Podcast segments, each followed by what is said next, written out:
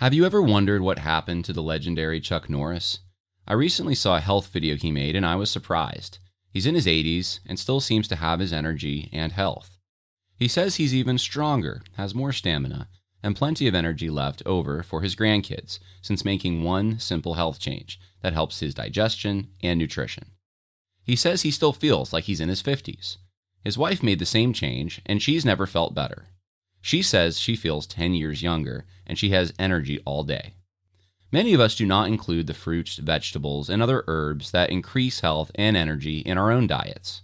Chuck Norris made a special video that explains how he incorporated these things with one simple product. You can watch it by going to mymorningkick.com forward slash Harris. It may change your approach to your own health. Once again, that's mymorningkick.com forward slash Harris.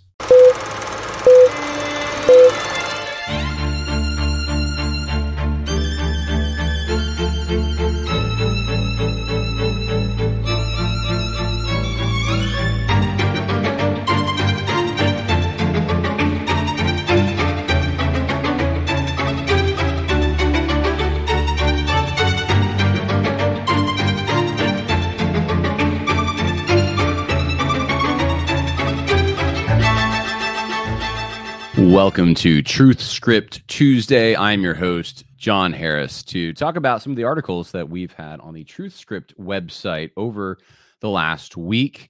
Uh, give you the week in review of all of that. And uh, we hit on some pretty important topics. There's a number of articles uh, to go over today. And so before I do that, though, I want to make you aware of the conference that we have coming up called the Overcoming Evil Conference for men. You can go check it out by going to overcomingevilconference.com. That's overcomingevilconference.com.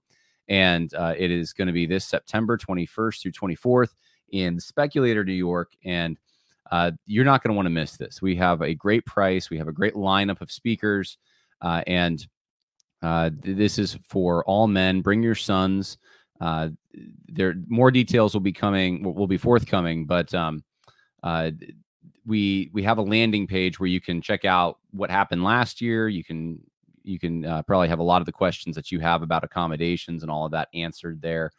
So uh, it's going to be at camp of the woods which is they have just phenomenal accommodations and i'm very much looking forward to it. But i'm going to be speaking tom rush uh, Andrew Rappaport, AD Robles, Lance Nidahara, and Scott Harris, who's my pastor and my dad. So um, that should be good. And I want to let everyone know as well that the donations now are open uh, at TruthScript. You can actually donate to the ministry uh, if you uh, want to do that. If, if you, we, we can't actually run this without uh, donations. And so uh, those behind it would greatly appreciate it.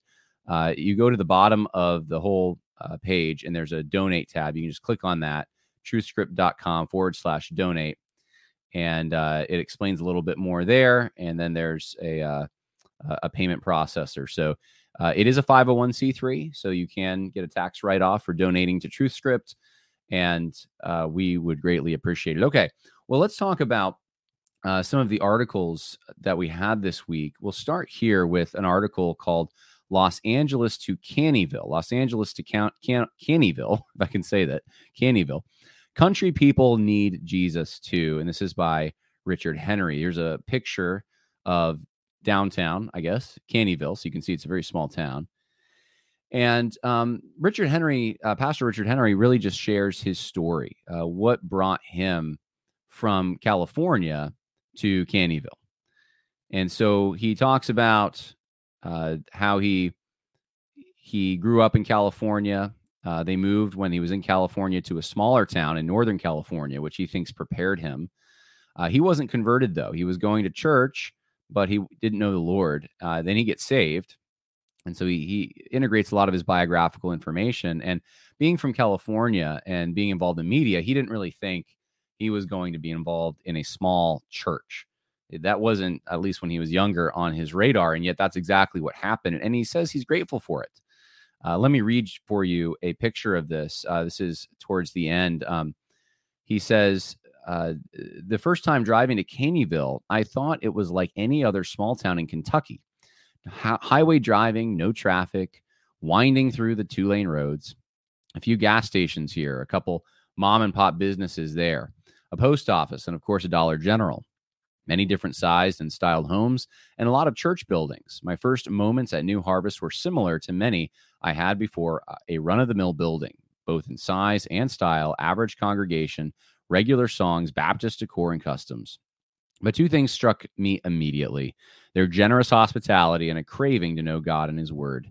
These two things would ultimately confirm to me the Lord's leading us there as full time pastor later that year. And and he he ends it with this uh, interesting four point uh, benefits of small town church.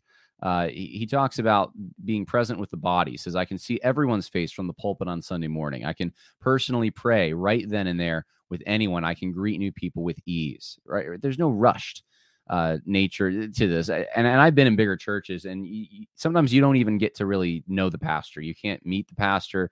If you do, it's brief. There's this barrier there, and not so in a small town church. Uh, genuine discipleship. He says his wife and him are much closer with the church body than they ever were in their 750 plus member churches before.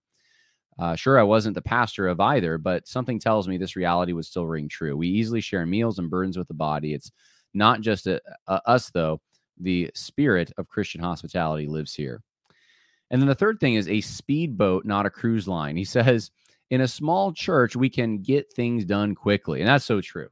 Uh, if the church trusts the pastor and is guided by the word, then things generally move well. And so he talks about that. He talks about uh, very often I will invite to church, uh, pray with, and have gospel conversations with people I see regularly out in public. Smaller town equals less people, which means more transparency and ability to be authentic all this is nearly impossible in a big city. So uh, it doesn't mean that it's wrong to have a big city ministry. Obviously, uh, that that's a good thing, but there are some pros and there's some cons. And um, here are some of the pros to a small town church. And, and this is uh, very different than I think what you're going to find on uh, other popular websites that really extol the virtues of uh, big urban ministries and the necessity to be in the city and for the city and, and these kinds of things. And um, oftentimes uh, there's this attitude of almost elitism, looking down at people who are from these more uh, blue collar, working class, middle state or or uh, red red flyover country areas, and so um, this article is a bit of a counter to that. To just say, hey, wait a minute, there's so there's some really good things about that kind of living that uh, maybe is undetected by people who live in the coastal areas, or maybe you live in one of those small towns and you're attracted to the big city and you think that's where God's moving. Well, God's moving everywhere. He can move in the big city and he can also move uh, in small towns. And so uh, that was the first article uh, that we had uh, last week. And we also uh, had another article, and, and that's why um, the thumbnail for this is uh, the first word in it is calling, because I think both of these have to do with calling. The first one being about a pastor who gets called to a church in Caneyville, Kentucky. And then the second one, a little more uh, practical and abstract, uh, what constitutes a calling? Feeling called is not enough when the local church takes a back seat. This is also written by a pastor, Dusty Deevers. And he walks through a scenario. He says Peter just graduated from seminary. He aspires to a noble task. He put in his time, he's trained and ready. Now he needs to float his resume. He is blue chipper who would not want a young, intelligent, degreed, well spoken family man who is called to pastor. He may have to settle for a part time bivocational gig, but surely it will be short term. Full time vocational ministry is the calling, it is God's plan for his life, or is it? And this is a question a lot of young men have. I've had this question too. Uh, there is well known stat in ministry circles that pastors average about three years before moving on to another church. And so he talks about this. Uh, he talks about um, could it be that in our most influential circles, we are inverting the ordo momenti, order of importance between the inward call of the man and the outward call of the church. So he's saying maybe there's a problem here. Maybe, maybe that's the reason that pastors tend to not last at churches all that long. He said there's a, a, flaw in our typical definition of calling. Unfortunately, our seminaries often do not help. Many churches, with their pastor search committee, also promote this defect. The primary weakness is that most believe a calling to pastoral ministry is essentially between the man and God the inward call with very little emphasis on God's provided means of discerning and extending the outward call, the local church. Many functionally have divorced the inward call from the outward. And so this is the problem we see today where how do you confirm a call? How do you know that you're called? Well, it, it becomes difficult with the model of sending someone to seminary and then that person ending up at a church that they have no familiarity with. They haven't served there. They don't know the people. Uh, that that's uh, always going to be somewhat of a question. But um, during the course of uh, growing and, and exploring the gifts that God's given, uh, God uses people to confirm those gifts. And that's the argument being made here is that uh, churches actually need to uh, call pastors, not not just because the pastor has a sense of calling, but churches actually need to be involved in this, in confirming this call and um, and and screening uh, for pastors who have the call. A proper biblical view would recognize both the inward call and the outward call. In the outward call, a congregation submitted to the Spirit observes and examines a man to see if he is qualified for the ministry and extends an outward call as God leads. So he, he goes into 10 pastoral calling imbalances. And I'm not going to read through all of these, but it's interesting. Uh, let me read for you the first one entitled Pastor. Uh, this unhealthy view assumes that a ministry position is earned and de emphasizes the outward evaluation of the local church. This view also lends toward men not seeking further growth, education, accountability, or submission to mentors after they have received their credentials. This is so common in many churches. You, the guy has his MDiv or he has his THM or his PhD or he went to the right seminary or knows the right people uh, that might not even go to the church, but it's from a circle that's trusted somehow, and and that's all you need. That's that's it. And eh, this is what he calls the entitled pastor. He talks about the celebrity pastor. Uh, he talks about uh, the upwardly mobile pastor, the ladder climbing pastor, uh, the churchless pastor, the vocational only pastor, the CEO pastor. I think there's probably some overlap with some of these categories. The susceptible pastor, the schizophrenic pastor, the youth ministry transfer pastor. Oh, that's a common one well, we'll just take the guy from our youth ministry. That's not always wrong, but uh, when you have an open position, it's not always right either. Uh, the undeserved pastor. Uh, and so these are all different uh, imbalances. The, the uh, people who could be called into ministry, and it's they, they weren't really called for the right reasons. And so uh, he goes into that, and th- this piece is going to actually have a follow up soon. That's going to explain more positively what local churches can do. But this is laying the groundwork and uh, that's at the TruthScript website. Um, another article uh, that is very short but interesting on the front line at SatanCon by Vincent Moreira or, or Moreira. Moreira. Uh, this is a, an individual who lives near the Boston area and not a pastor, but just a layman. And um, it, it's really published here to give laymen and, and pastors an idea of maybe what they can do in their communities when this kind of thing happens. And so he talks about the biggest satanic gathering, supposedly, uh, that happened in Boston a few months ago at the Marriott. And uh, he talks about how he and some Christians decided to go and uh, make their voices heard by protesting this event, but they shared the gospel. And so they talk about a young man who came up to them and they shared the gospel and he made a profession of faith.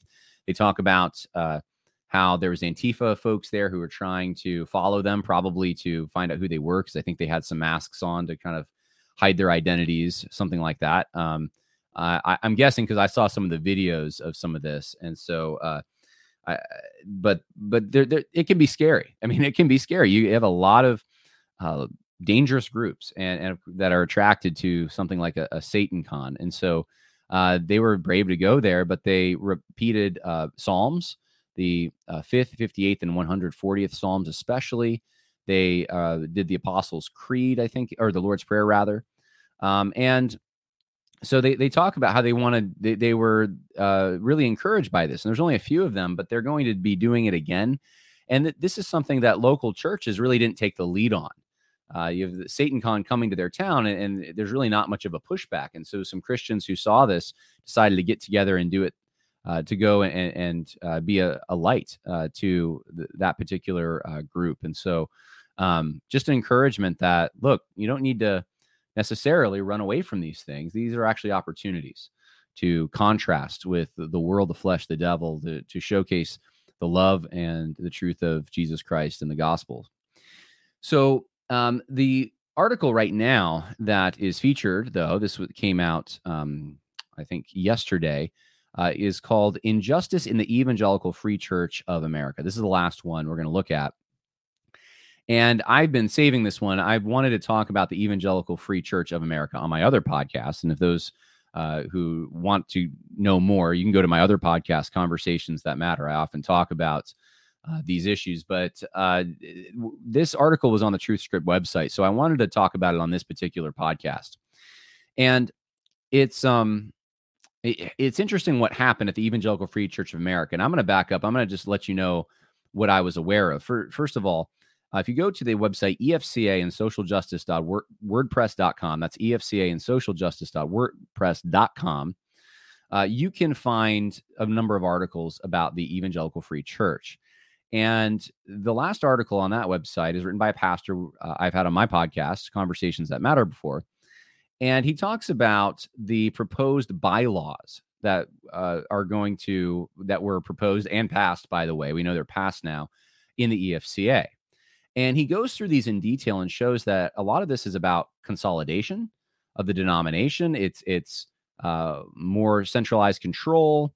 It's uh, th- things like uh, you know making sure nominations are done uh, with this kind of uh, smaller group, but not from the floor of their uh, so it's it's more controlled.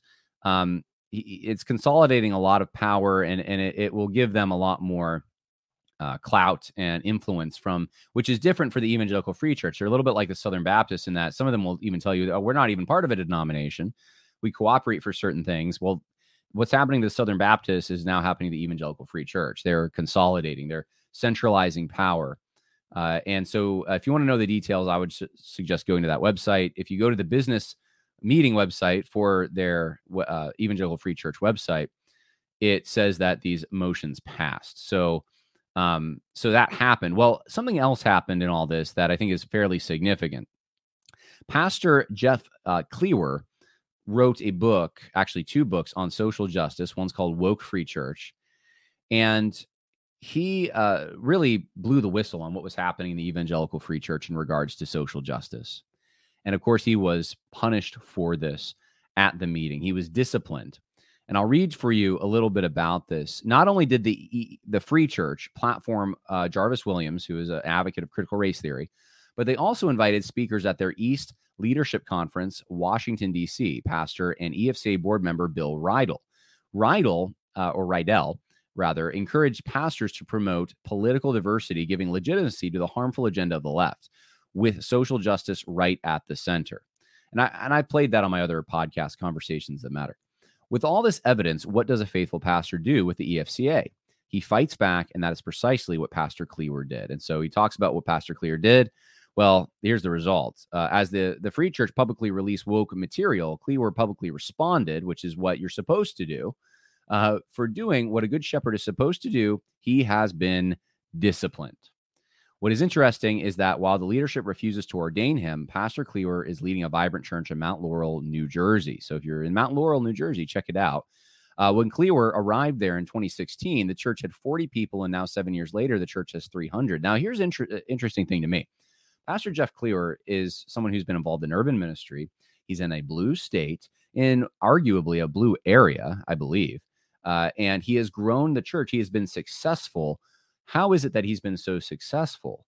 Uh, usually people like that are rewarded, and yet he didn't do it the way that you're supposed to do it, right? That's not, this isn't the way that many of the social justice advocates want you to do it. He actually opposed social justice, and uh, now he's disciplined for it. So, um, this is happening in real time in the Evangelical Free Church of America. Very sad uh, to see this, but uh, it's important to report on it uh, so people know what's going on. It might not be as big as the Southern Baptist Convention, uh, but it is a sizable uh, denomination. So, so those are the articles for the weekend roundup here on TruthScript Tuesday. Uh, again, check out the conferences. Uh, we have the Overcoming Evil Men's Conference coming up, and uh, if you have some extra money lying around, and not, most of us probably don't with the economy and everything, but if you do, if you happen to uh, want to donate to a 501c3, a ministry that's doing good work, putting out good material, helping the church, uh, go to truthscript.com, go to the bottom, and you'll find the donate page there. And we could uh, really use your help. We appreciate it. Uh, God bless. More coming. Bye now.